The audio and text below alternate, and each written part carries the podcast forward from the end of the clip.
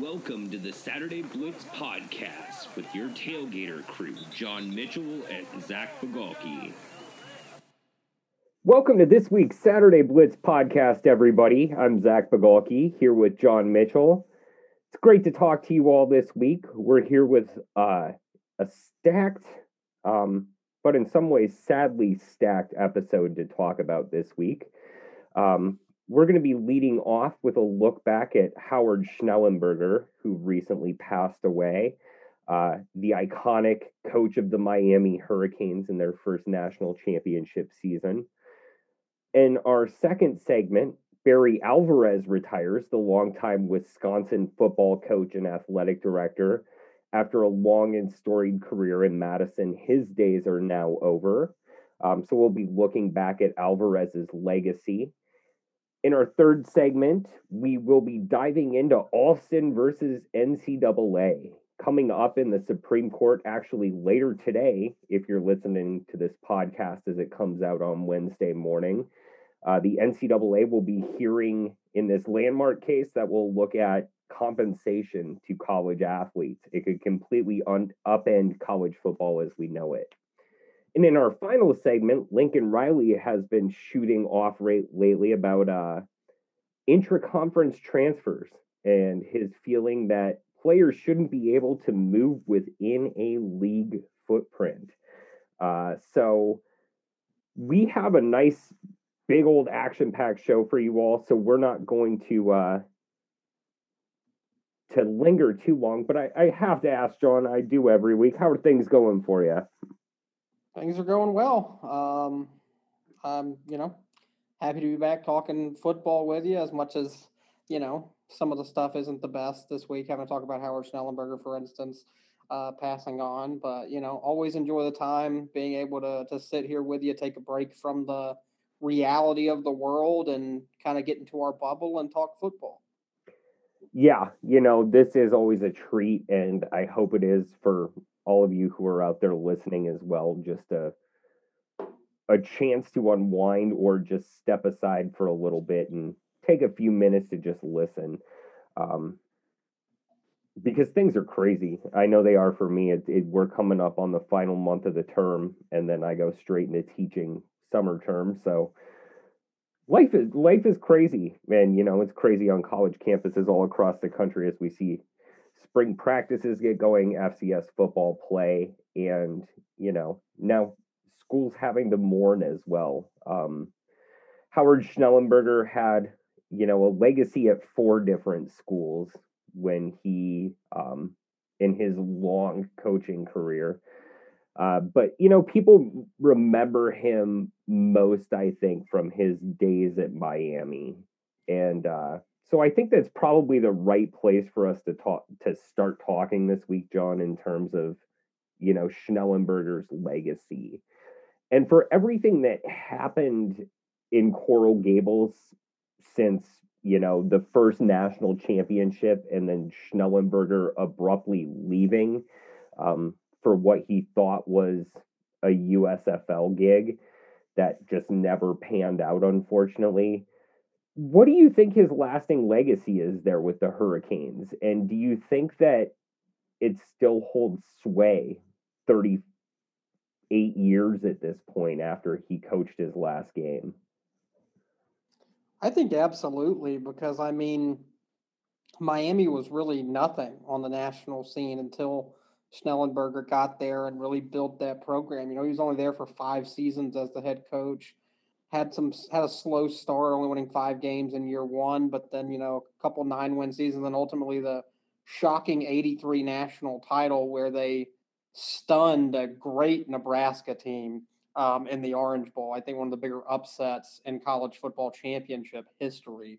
Uh, I don't really think anybody expected Miami to really win that game. They entered I think fifth in the AP poll against number one unbeaten Nebraska, led by Tom Osborne, um, who I mean clearly had a great team, and Miami pulled a shocking upset, ended up being voted number one after it, deservedly so, um, for that massive win. You know, back in the days when one versus two wasn't guaranteed in bowl season, um, as it is now, and the crowning of a national champion was even more up in the air than it is now.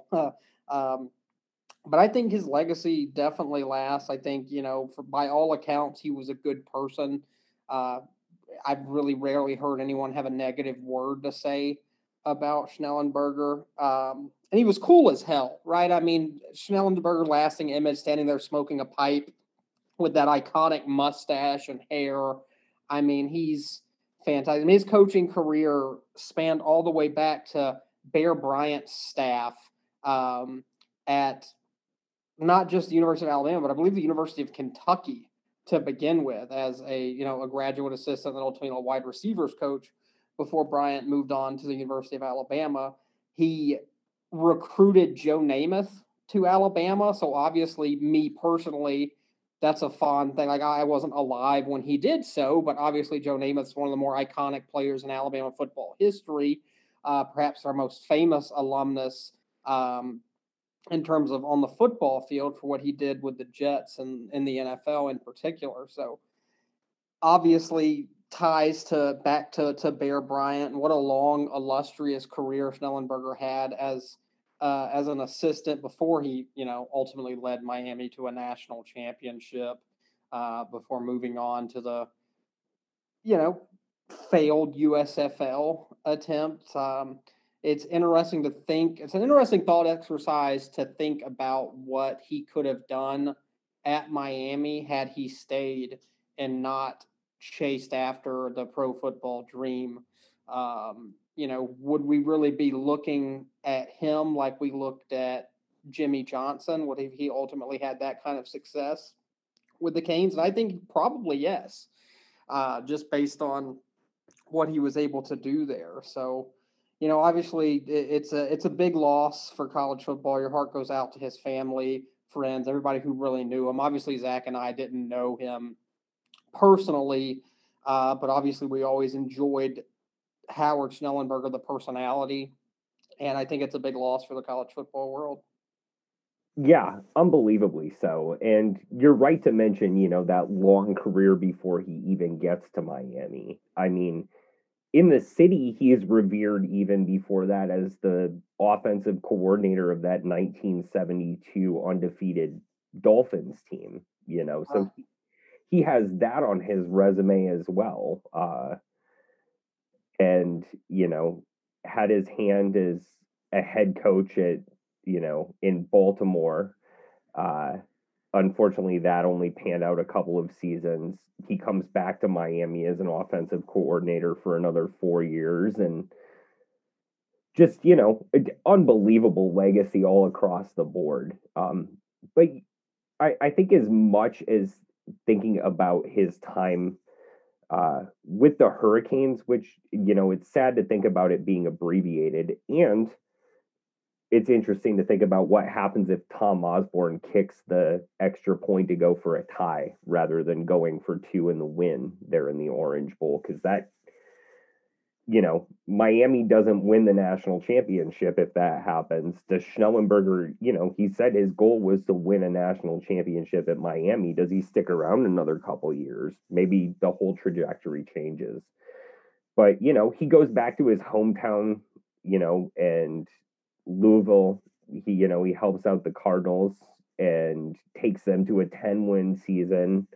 Um, their first ever New Year's Day bowl game where, you know, uh, sad for you, they they kicked Alabama's ass 34-7 in that Fiesta Bowl. But you know, I, I mean, really showed himself to be a program builder at multiple places. And, you know, maybe I, I, guess Oklahoma fans might have a beef with him after that five five and one season and and leaving Dodge right after that. But you know, I, I, I think his legacy in South Florida at the very least is it, it, it's hard to see another coach that that's had that much of a lasting legacy at both the pro and the college level because I mean he built Florida Atlantic from scratch.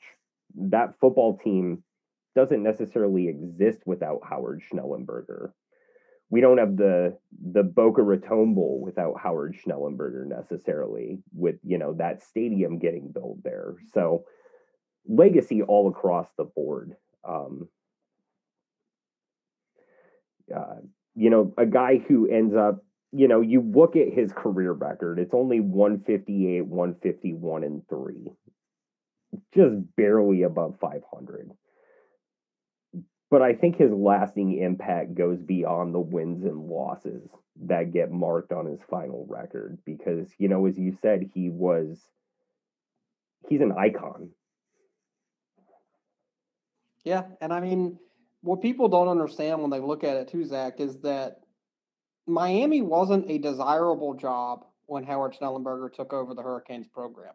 We're talking about a football program that was literally on its last legs. For anybody who's watched the U documentary that ESPN's 30 for 30 did, which if you haven't seen, really after you finish listening to every bit of this podcast, um, you should immediately look see, seek that out and watch it because it's one of their best pieces of work they did in that really fantastic 30 for 30 series uh, that ESPN ran. Um, but I mean, this is a program that was talking about dropping the sport altogether before Schnellenberger got there, and he gets there and saves the program. So without him being there and having that success, we don't get all those fun Miami teams in the late 80s, early 90s, and even into the 2000s. We don't get all of those teams because there's a chance that that program doesn't survive. And even if they do survive, it's probably not the iteration of Miami that we ended up seeing. Um, so, I mean, that wasn't at all a desirable spot. Um, I mean, he started a program from scratch at Florida Atlantic uh, a program that's become one of the top group of five programs in recent years. And I mean, he took that program from the very bottom, the very beginning to where they are now, led them through, you know, division one double A at the time, and then advancing into the, you know, the division one A ranks, which is now FBS football. So, I mean, just an amazing legacy when you think about the guy starting playing for Bear Bryant at Kentucky, recruiting Joe Namath to Alabama, winning a national title as Alabama's offensive coordinator, being the national, I mean, the offensive coordinator on the Super Bowl winning undefeated 1972 Dolphins, winning a national title and really birthing the beginning of modern Miami football, where you're talking about one of the best stretches any program's ever had in the history of the sport. And then really building from scratch a program at Florida Atlantic. I mean, just an incredible resume, a true titan of the sport. His win loss record certainly does not speak to the impact he had on the game. Undoubtedly. I, I, I, I really don't have any more I can say in praise of the guy. And, uh, you know, he hasn't been coaching for the past decade but I think his shadow still kind of lingers over the sport, and especially last season, not this one that just finished, but the one before that, the 150th season.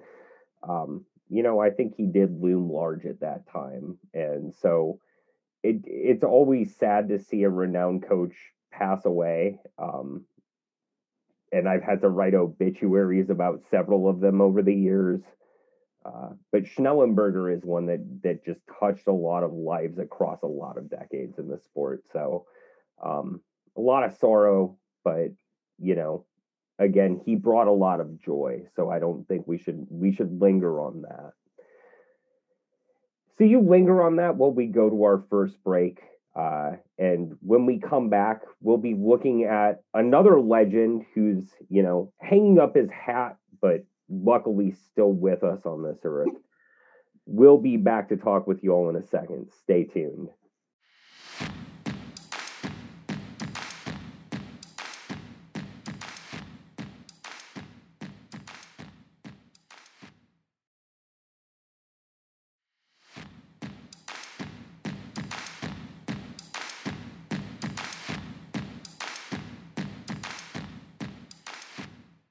Welcome back from the break to the Saturday Blitz podcast, everybody. We just uh, gave our our eulogy to Howard Schnellenberger, if you will. Um, while it is not official, um, all signs point to the fact that Barry Alvarez is going to be stepping down as the athletic director at the University of Wisconsin. The fuck did you do to yourself? I uh, was messing with a beer cap and cut my finger a little bit. Nice. So anyway, so yeah, you know, it, Barry Alvarez has been in Wisconsin for damn near my entire life. I mean, he took over as the head coach in 1990. And uh, I was seven years old at the start of that season, I guess eight, when he finished that one in 10 campaign. And, uh, you know, that was a time when head coaches got the chance to actually build up a program. And and by his fourth season there, um, you know, kind of a similar trajectory to Schnellenberger, taking it kind of from the dregs up. Uh, he had that 10 1 1 season in 93 where the Badgers went to their first Rose Bowl since I think it was 1962. I think it was that classic against USC was the last time they had been there before. Uh, so you know, I did a three decade drought that he he he ends there. He he's royalty in Madison forever if he steps down then after season four, kind of like Schnellenberger. Um, but then he sticks around and you know takes them to back to back Rose Bowls in '98 and '99. Uh, finish in the top five both times and never really hit those heights again as a coach. Uh, you know, his last season, he steps down after a 10 and 3 campaign where they reached the top 15. But even then, you know, I think the fact that he takes them to those three Rose Bowls, wins three conference titles in Madison, um, and then stays on, you know, as the athletic, director and then stays on as the athletic director for you know, another I mean, he steps down in 05, so it's another 15 years or so, if indeed, you know, the news that's coming out is is true. This is obviously a bit personal for me. This is a large part of my life. So I, am going to ask you first, John. You know, what are your thoughts as as more of a neutral observer? You know, what did what did Alvarez mean? You know, to Wisconsin, to the Big Ten, to college football in general, from a neutral perspective? Well, since I'm much younger than you, Zach, and I mean much, much younger than you, Zach, I can't even remember a time when uh, Wisconsin football didn't have Barry Alvarez's fingerprints on it. Because I think anyone who understands and knows anything about Wisconsin football knows that when Barry Alvarez retired from coaching in 2005, he was still extremely involved with the Badgers, obviously being their athletic director, but very still involved hands on with the athletic department uh, or with the football program in particular. I mean, came back and coached two bowl games in 2012 and 2014. I'm kind of sad that we're not going to get to see that randomly again whenever, you know, Paul Chryst decides or Paul Chryst decides to to step away from the Badgers and have Alvarez come back. Even if he's like 86, he should still come back and coach whatever bowl game that is. But I think, you know, I don't know a lot about Wisconsin football pre Alvarez because it's just not been in my scope.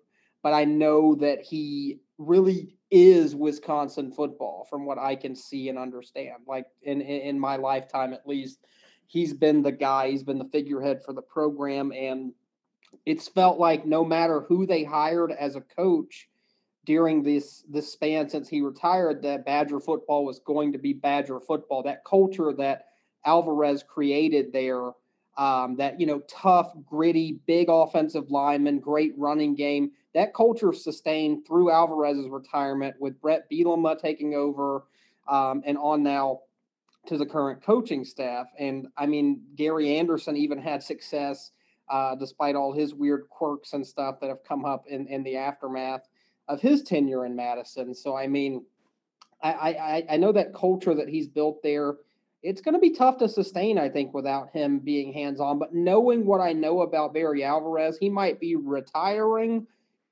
but he's probably still going to be at every Badger home football game. Um, he's probably still going to have some input whenever you know anything major comes up with the program. But I mean, I think he's got a great legacy. I mean, he was three and zero oh in Rose Bowls too, and you mentioned going to those three Rose Bowls when he was the the actual head coach, not the interim coach. He was three and zero oh in those Rose Bowl games. So I mean, they Wisconsin going to the Rose Bowl with Alvarez was an automatic dub, and I mean, winning the Rose Bowl has always really been thought as the best consolation if you couldn't play for the national championship.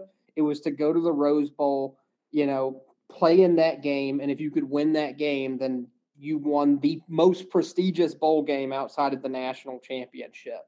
So being able to win that three different times is just incredibly impressive uh, for him there. And I'll be really interested to see if Wisconsin's able to maintain that culture that I mean is 100% Alvarez built, and if they're able to sustain that with him stepping away. Yeah, you know it's it, it is kind of unbelievable to think just how far he took the program. Uh, you know, Dave McClain in the late 70s and early 80s had you know a 500 record.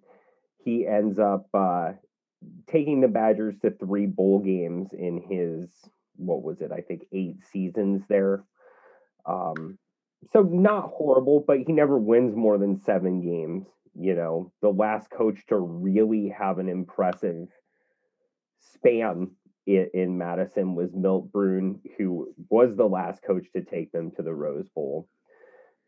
So, I, I mean, Wisconsin isn't the Wisconsin we know without Alvarez. He kind of installs that that blueprint of getting just the you know just beefiest offensive lineman you can possibly get um and just training up the hell out of them. I mean, so many of these offensive linemen go on to not just get drafted into the NFL, but have solid NFL careers, you know, really productive NFL careers for, um, you know, long spans.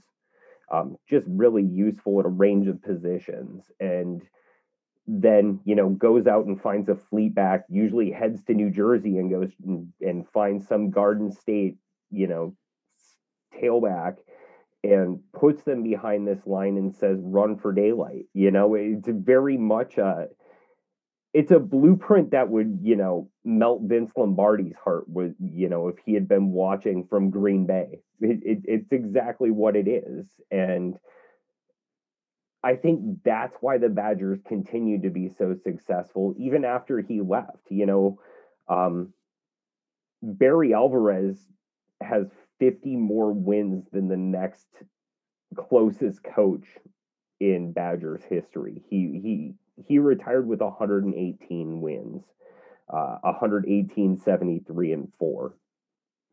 Um, Bret Bielema is next on that list, right after him, 68 and 24. And a big reason that that's the case is because Barry Alvarez set up everything perfectly for a first time head coach to come in and knock it out of the park. You know, Bielema doesn't have three conference championships during that span. I don't think if he doesn't have the blueprint for success that Alvarez has there. And, you know, um, after what we've seen with Gary Anderson, I don't think he's nearly as successful if that blueprint isn't in place. And no, look what happened to Gary Anderson and Bielema when they left. Yeah. And, you know, Paul Chryst, you know, as a Wisconsin guy, as an alumnus of the school, a guy who, you know, obviously wants to be there in Madison, I'd be shocked if he ever left. Um, you know, he played there right before Alvarez came came to town, but he's a Wisconsin guy. He was born in Madison. You know, he was the hometown guy getting to play quarterback for the Badgers, even if he did it at a time when they weren't quite successful. You know, I think if indeed we've seen the last of Barry Alvarez uh, in an official capacity as the athletic director in Madison, or if we're soon to see that happen, you know, his blueprint's going to last on this football program for a long, long time. You know, as long as Paul Chryst is there at the very least. And unless they substantively decide to go in a different route when Paul Chryst is done in Madison, you know, the Alvarez legacy is going to carry on for decades to come. I, I, I would be shocked to see them kind of give up what's really made them work so well. So, yeah, yeah, yeah. a really interesting point at the beginning too, Zach, because Alvarez was 11 and 22 in his first three seasons at Wisconsin. How many coaches have we seen get canned because of three season, even maybe a two season run like that um, in recent seasons? So it's it, it's amazing what can happen when fans and athletic departments are patient because it would have been the biggest mistake in Wisconsin football history if they let Barry Alvarez go after those three seasons. And it makes you wonder if other programs have made catastrophic mistakes that we'll never really know about for sure because they pulled the trigger too quickly. And I have one more point that's very, very interesting that you'll enjoy. And you probably know this, but the people listening do not. Do you know who Barry Alvarez beat in his last college football game that he coached? That he coached. That he coached. As retirement. You mean it, are, are we talking about his 2005 retirement or are we talking about the last game he coached? Correct. The last game he coached in 2012. No. No. Shit. No, it would be 2014. 2014, excuse me. Yeah, we're talking about Gus Malzahn. Yes, exactly. He beat Auburn. I just wanted to throw that out there because I'm petty and I think it's hilarious. So, yes, in the Outback Bowl in 2014, he defeated Gus Malzahn. I don't know why I thought 2012. I think Auburn won literally three games in 2012. That's the only Iron Bowl I ever got to go to in my life and Alabama won like 49 to 0. So you think I would have remembered that, but you know, beer and stuff. No, fair enough. Um, but yeah, I mean, the last Rose Bowl he coached was the one that he lost against David Shaw, 2014. And, you know, that was a close game. That was the last year of the uh, or no, the penultimate year of the bowl championship series, because that was the year that Northern Illinois made it with their loss. And it was specifically because Wisconsin won the Big Ten as the representative from the leaders, legends, one of the two, um, because both Ohio State and Penn State were on probation at the time. Interesting. They were like eight and four or something, right? Like they only won eight games, I think, getting in there. Yeah, they were also, eight. Northern Illinois. Shout out Jordan Lynch. I haven't thought about that guy in a long time. He brought a lot of joy to us college football fans. I know, and you know, um, I guess technically Bret Bielema let that happen, but you know, because he was coaching the championship, the Big Ten championship, and then bolted for Arkansas before the Rose Bowl.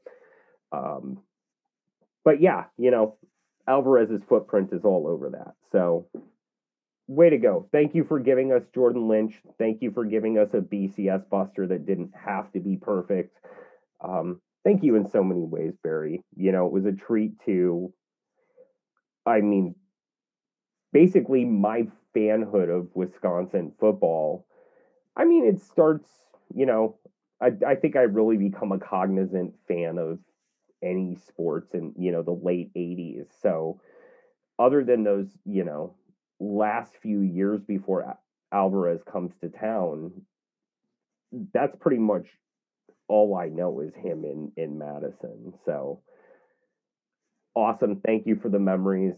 And uh you know barry if we tip this off ahead of time and you actually listen to our podcast um i hope we didn't get the news wrong and, you know, if that's true, we look forward to seeing you for many years to come. And you can just uh, rewind and replay this whenever you actually do retire. So, on that note, uh, we're going to take another break quickly and we're going to get to some more current events soon as we turn to uh, the U.S. Supreme Court. So, stay tuned.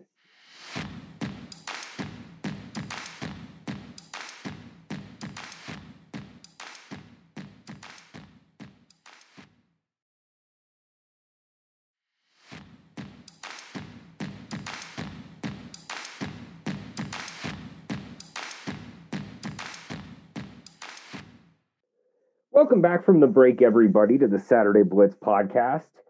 We're here in our third segment to talk to you about the U.S. Supreme Court.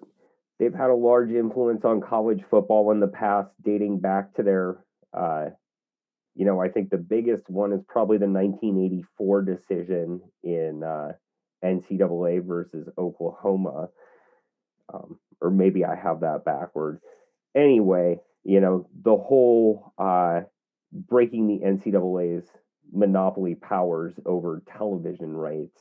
And, and I mean, obviously, the sport we're talking about now is a huge part of that. But, you know, the NCAA uh, is back in court because we have Alston versus NCAA, which is, you know, could really shape college football moving down the line in terms of how much athletes are compensated um, and whether or not this is a violation of the Sherman Antitrust Act.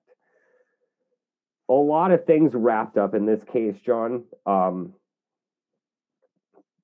do you think, you know, I mean, given what the Supreme Court has done in terms of, you know, both hurting and helping the NCAA in the past, do you think that they are more likely to side with, you know, the NCAA in this case or with Alston, you know, Shawne Alston, who's, you know, kind of the lead on this case as the former West Virginia football player?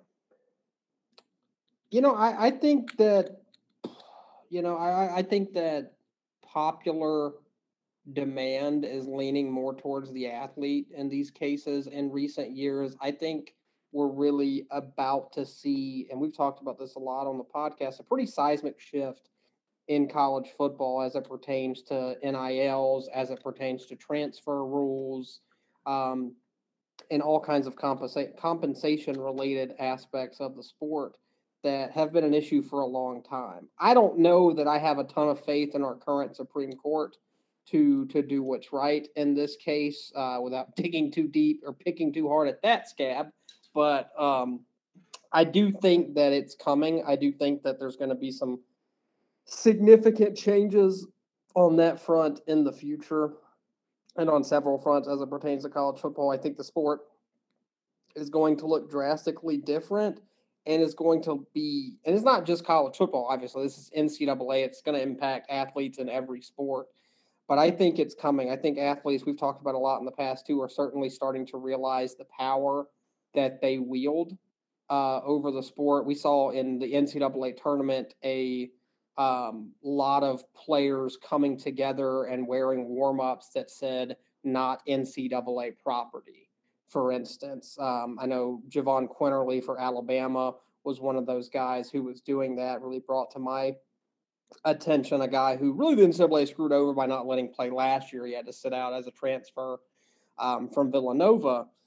Lost a year of eligibility, lost a year of his ability to make an impact and potentially you know, make waves to be able to play professionally and make money uh, playing a game he's very, very good at. So um, that was great to see. That was another, you know, uh, thing of athletes kind of coming together and realizing their worth and power and stuff. And I think we're only going to keep seeing that, Zach.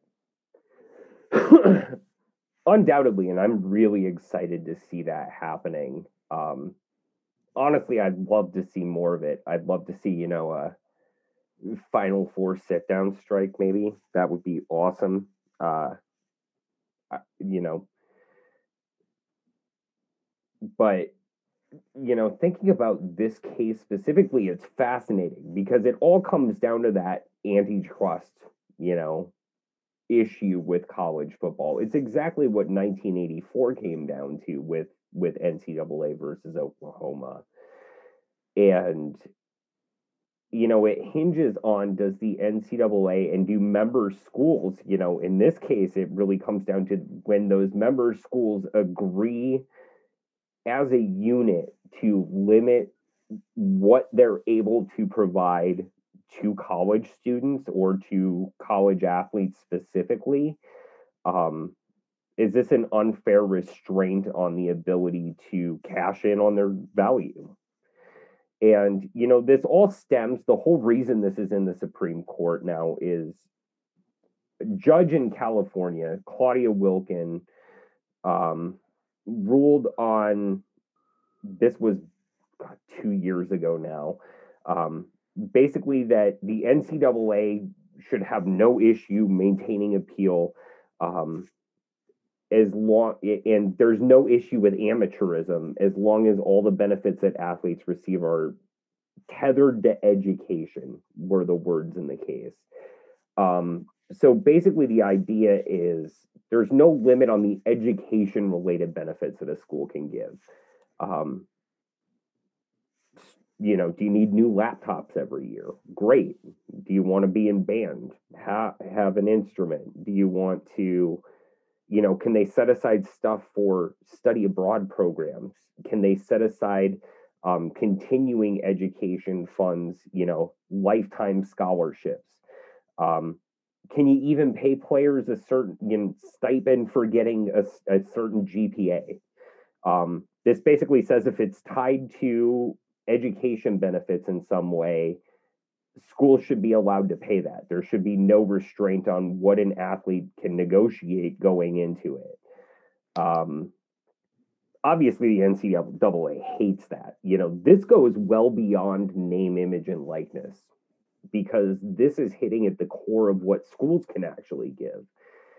And, you know, um, I just think about Penn State, where I'm at now, or Uh, Oregon, where I was at before this, you know, on those two campuses, in you know, in grad programs, having taught athletes in the past, you know, eh, could an athlete certainly stand to, you know, benefit from getting a new laptop every year? Certainly.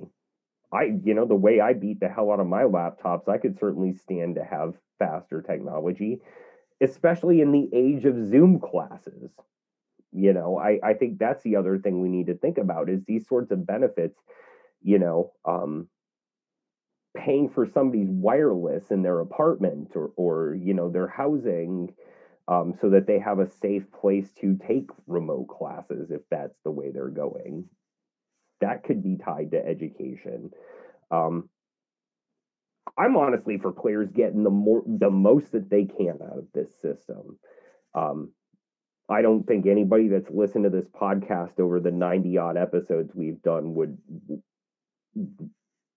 could probably find anything I've said that counters that trend. Um, but honestly, if you want to go back and listen to all 90 some episodes, I am all for it, and I would love for somebody to go do that and you know find the clip and prove me wrong. Hit me up on Twitter at zbigalke if you do, um, and you know I'll I will give you all the kudos for listening to that much audio because we've got hours and hours of footage in the archive.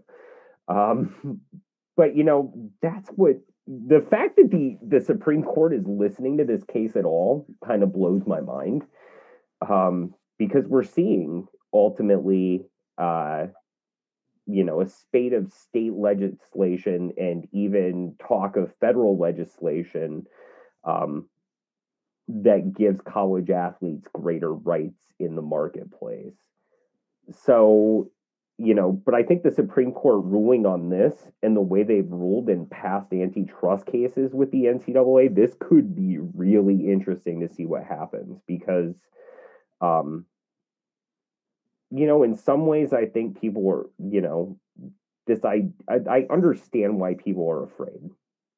This idea that the rich become richer, or you know, whatever that story is. But ultimately, John knows, you know, what college football royalty looks like. He he's been basking in that glory for the past decade now at this point. Um, you know, when Nick Saban rides into the sunset, Alabama is still going to be set up financially as one of the p- premier programs in the country. Those those programs haven't changed over the decades. You know, Texas is always going to be able to pull in 10 gallon size hats worth of of lucre And Ohio State is always going to be a wash in cash. And um, pretty much any SEC program is going to be able to buy out whatever ridiculous settlement amount they've put on whatever coach they've hired, whenever the hell they want to do it. Um, and that's true of pretty much any Power Five conference at this point.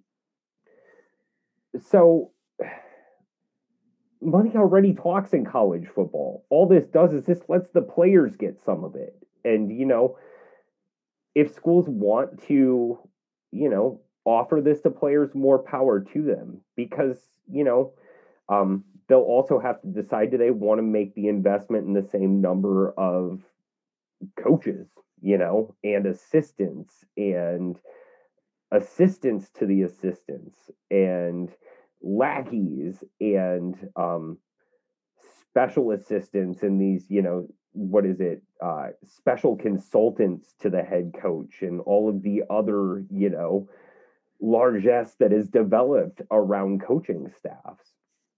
Teams will have to decide if they want to still continue paying that. And honestly, if that money's distributed more equitably across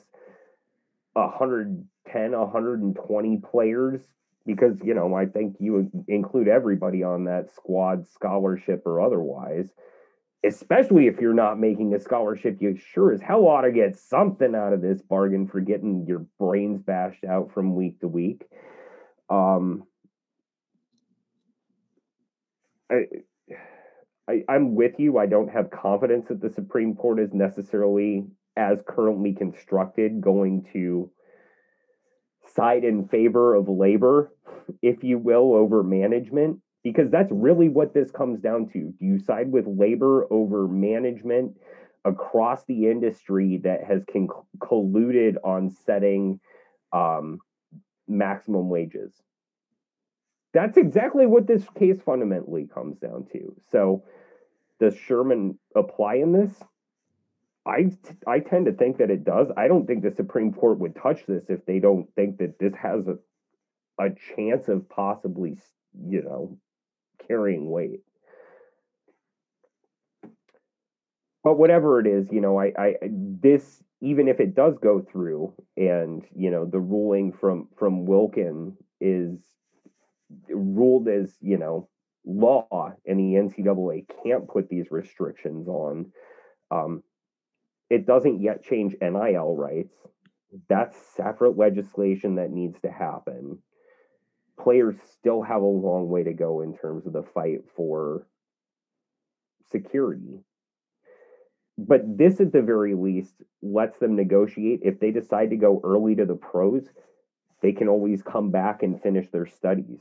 You know, if they wanted to, they can negotiate to have lifetime scholarships so that if they want to stay there for graduate studies, they can continue on. Because hell, at that point, they're ambassadors to the school, you know? Um, and you can bargain stipulations this way or that way around it. You know, they can bargain for health insurance, which is a requirement on college campuses at this point. They can, you know, they can bargain to have study abroad opportunities. They can bargain to have, um, you know, longer spans for study. There's so many things that can happen there make it happen. I really hope. Come on, SCOTUS, make it happen. Yeah, no, I mean, total agreement. I mean, I think, I think longtime listeners of the podcast know where we land on the NCAA versus the players standpoint, and we've always sided with the players. Um, you know, I there's been a lot of injustice across not just college football, but all of college athletics for a long time where the NCAA just proves time and time again they don't really care about the athletes. I mean, we saw it with the women's NCAA tournament um, a, a, week or two ago, or whatever it was at this point, mm-hmm. um, with the ridiculous facilities they were given in comparison to the men's tournament. Um, and then how quickly the the NCAA was able to change that basically overnight once photos and you know everybody started commenting and seeing just how terrible the conditions were how quickly they were able to right that wrong, which meant it was always in their power to do so. And, And even and and even when they did do it, that was still not an equitable weight room. They they put up a bunch of fucking taffeta and It was better. and, and you know stringer lights and and they they they made it prettier you know they brought in some more equipment but i mean improvement, but the gym at my apartment complex is still would have still been better. yeah Gym that they provided them at the women's NCAA tournament.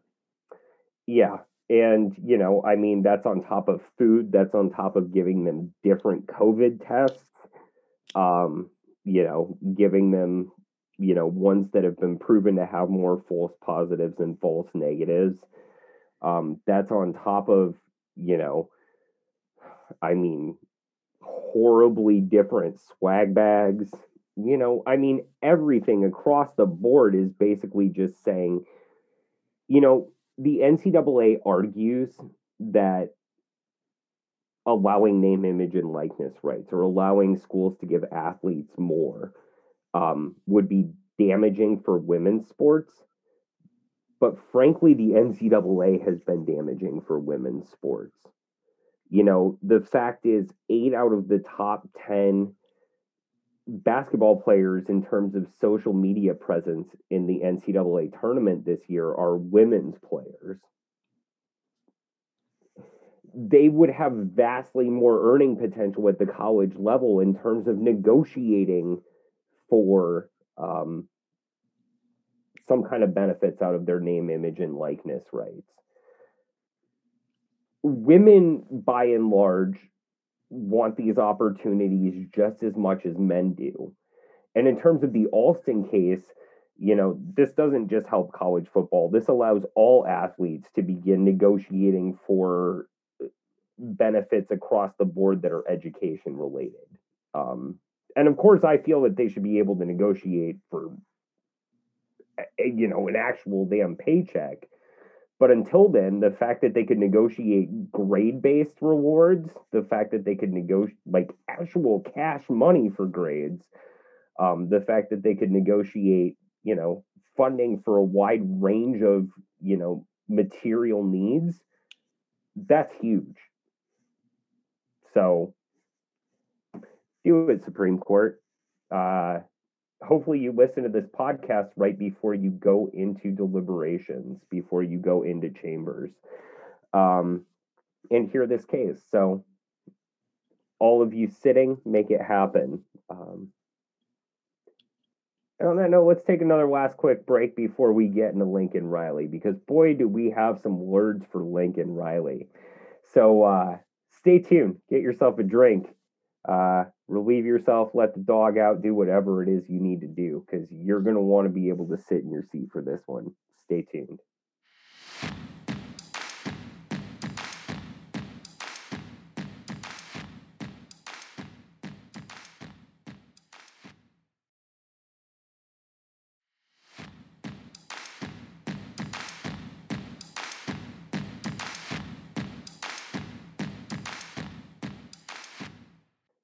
Welcome back for the final segment of this week's Saturday Blitz podcast, everybody.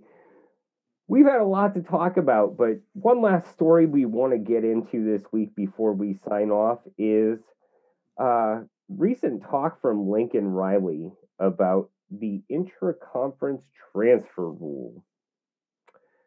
What is this exactly, you ask? Uh, well, should college football allow players to transfer within the conference that they originally signed in?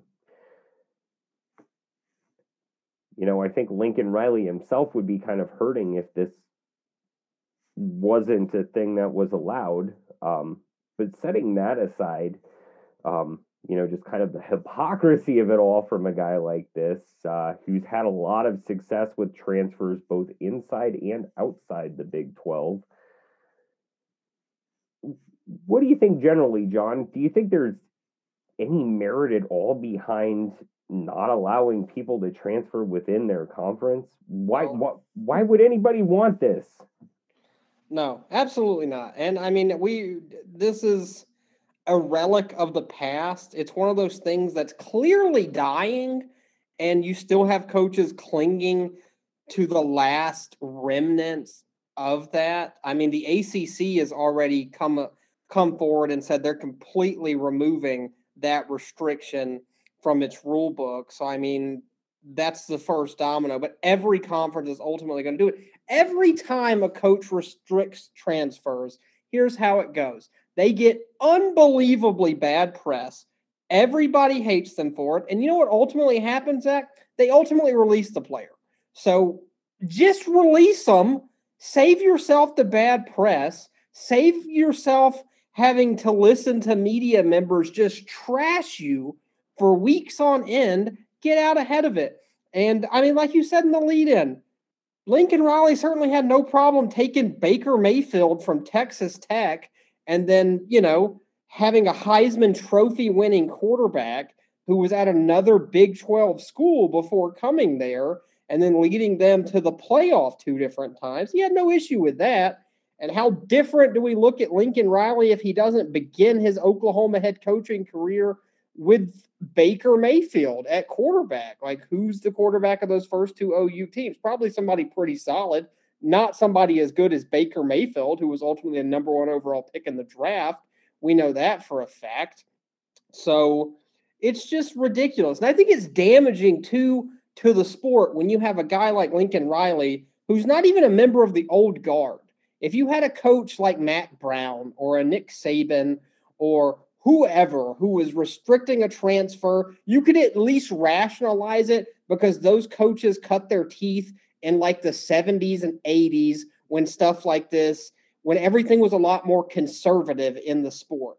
Lincoln Riley is one of the like new age college football coaches that you would expect to be fully on board with all of the uh, the changes, all the progressive changes coming to college football. You think he would be ahead of the pack, leading the way, and instead he's deciding that he wants to join in with the old heads and and try to restrict players from being able to transfer schools. It's absolutely ridiculous, and it's, it's particularly damaging to see a young. It's particularly sad and unfortunate to see a young coach like Lincoln Riley take this stance. Um, it, it really is just disappointing. Yeah, you know, I think that's a good point to bring up. We hope that generationally coaches become more enlightened toward the needs of their players. And I think if you look at the general flow of college football history, that has been true, you know. We don't hear stories about, you know, coaches, you know, Bear Bryant's Junction Boys don't ha- doesn't happen anymore. Just doesn't happen anymore. Um but at the same time, coaches st- still, you know, rule the power dynamic here. And coaches, by and large, are willing to look more enlightened when it comes to um, supporting players off the field. You know, we've seen a lot of these players come out and support players, especially this last summer when we saw um, Black Lives Matter protests, when we saw this general push toward greater social justice in our society and players taking a stand toward that. Um, coaches, by and large, are becoming more supportive in that way. But when it comes to anything that could actively harm their power within the program, coaches aren't a player's friend. No, it's management and labor, just like we talked about in the last segment. Um, ultimately, I, I mean, you and I have both managed and been on the other end of that equation, you know. Um, obviously, you know, certain levels of management are are more labor than management in a lot of ways. Um, but coaches are the CEO, you know. I I mean, we've both been in situations where we had to deal with managers above us, you know, who who kind of dictate the swarm of things. Um, and we've also been in situations where we had to manage those underneath us. And um, being attentive to those power dynamics is incredibly critical no matter which side of the equation you're on. And coaches don't want to give up any power when it actively when it is active power within the program. And I think that's why we see somebody like Riley who's by and large seen as one of these hip new generation of coaches taking such a an archaic stance. Yeah, I mean, if I was Lincoln Riley, I would concern myself with more of how not to get my ass kicked in every college football playoff, but that's just me. Well, you know, I mean, obviously he's paid to think about what happens on the field, but let's think about this a couple of ways. So, by and large, conferences recruit within their conference footprint. Schools, you know, conferences talk about getting a new school specifically because at, at this point it's not media markets it's does this expand our recruiting footprint? You know the sec goes brings in texas a&m because now you can recruit more texas players to the sec as a whole. Um, you know conferences talk about bringing in these sorts of you know t- teams from these sorts of states all the time. So when you coach at a place like Oklahoma with a high concentration of Texas players um, and multiple Texas schools within your league footprint, say one of these guys' parents gets sick. We've seen this happen before with players where coaches actively restricted their ability to transfer to another schooling conference despite the fact that they're moving for medical hardships within their family. You know, coaches should never have power over freedom of movement. Whatever restrictions get put on by schools, and frankly, I think any transfer rule is, for lack of a better word, shall I say, fucking stupid. Um, it, you know, if you're going to put any restrictions on it, sure as hell ought not be determined by coaches and frankly, it ought not even be determined on a conference to conference basis. You make this flat across the board, and the best thing you can do is just make it open across the board. A coach can bounce schools every damn year if he wants to. I mean, we saw Todd Graham try that for a while. so, you know, if a player actively wants to use their four years of playing eligibility at four different schools, if they want to see the experience of playing in the Big Ten and the SEC and the Pac 12 and the ACC, let them do it.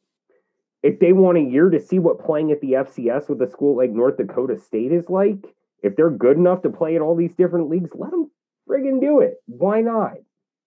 Who the hell does this hurt? The only person it might hurt is the coach who loses a little bit of his power over the labor under his control. Yeah, and I mean it honestly, the coach is so concerned about players going intra-conference, they're worried about I guess state secrets getting out and and other teams are going to be playing having an unfair advantage. But like if you're a good coach, who cares? Like you should be able to adjust and do that every SEC program over the last decade has pretty much tried to steal Nick Saban's formula at Alabama. Has either hired an, his assist an assistant coach of his to be the head coach, or gotten players to transfer there that were at Alabama first, or whatever. And it hasn't worked because Nick Saban's a great football coach and can make adjustments. It's adapt or die in college football. And if you really think that one of your players transferring to a rival school is going to be the downfall of your program, then you have many worse problems than you're willing to let on.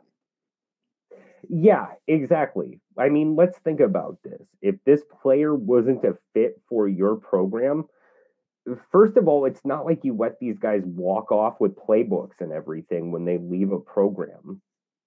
That, that, that doesn't happen. Um, and frankly your playbook's going to change the next year anyway you know you're you're so paranoid about this sort of stuff happening that you're going to change language you're going to change this that and the other thing um so one, what the hell are you getting that scared about? And second of all, if the player wasn't good enough to get significant playing time in your program, do you really think they know your playbook well enough to go take that to another school? I mean, be more worried about your assistants transferring jobs intra-conference. You know, like if you want to put restrictions about really being worried about this, there's a restriction about assistant coaches being able to take jobs at another conference school. Yeah, this isn't Coach Red Beaulieu taking Coach Klein's little green book to his new program and stealing all the secrets. That's not what's going to happen. That was fictional. It was just a movie. Yeah, and you know, no playbook, you know, is that successful for. I mean, what was it? Decades at that point. Yep. Yeah. No. I mean, it, Nick Saban's playbook from 2012 looked nothing like his playbook from 2016. Looked nothing like the playbook from the last season we just saw. Yeah, because it wouldn't work. Nothing from 2012 would work in today's college football. You would go three and eight, three and nine. Yeah. So, uh, what the hell are you scared about, Lincoln? What are you really scared about? I mean, what is the logic here? what do you think absolutely hurts about this? Um, if you're recruiting guys within this footprint anyway, they're probably going to want to play in the same footprint again because that's where they were. Like they chose to come to this part of the country for a reason. Right. They shouldn't be forced to go to another part of the country just because you don't want to have the risk of playing them again. I mean, or drop down a level and have to go, you know, no offense to the group of five, but drop down a platform, have to go to a, a group of five or even an FCS school just because of that, because they want to stay in the same yeah footprint of the country. Exactly. So to hell with the archaic mentalities of the Lincoln Rileys of the world. And I'd say if there was any justice Lincoln Riley's generation would be the last generation of coaches that thinks this way. But that's going to have to be up to somebody other than the coaches. Because if it's ever up to the coaches, they're not giving up any of this power. That's not how college football works, everybody. You know this, I know this. We've watched this sport long enough. So, any final words you want to throw out there, John? Because I, I I'm done with Lincoln Riley. Yeah, I wish his um his visor would transfer off of his head. That's about it. Well said. Well said. Um, yeah, go find a new coach, man. On that note, everybody, thanks for tuning in. Always a pleasure being with y'all. Hit us up on Twitter, JL Mitchell93 at zbigalke. Either one works. You can tag both of us if you feel so inclined. But uh, we'll be here with you again next Wednesday and every Wednesday morning that we possibly can for the Saturday Blitz podcast.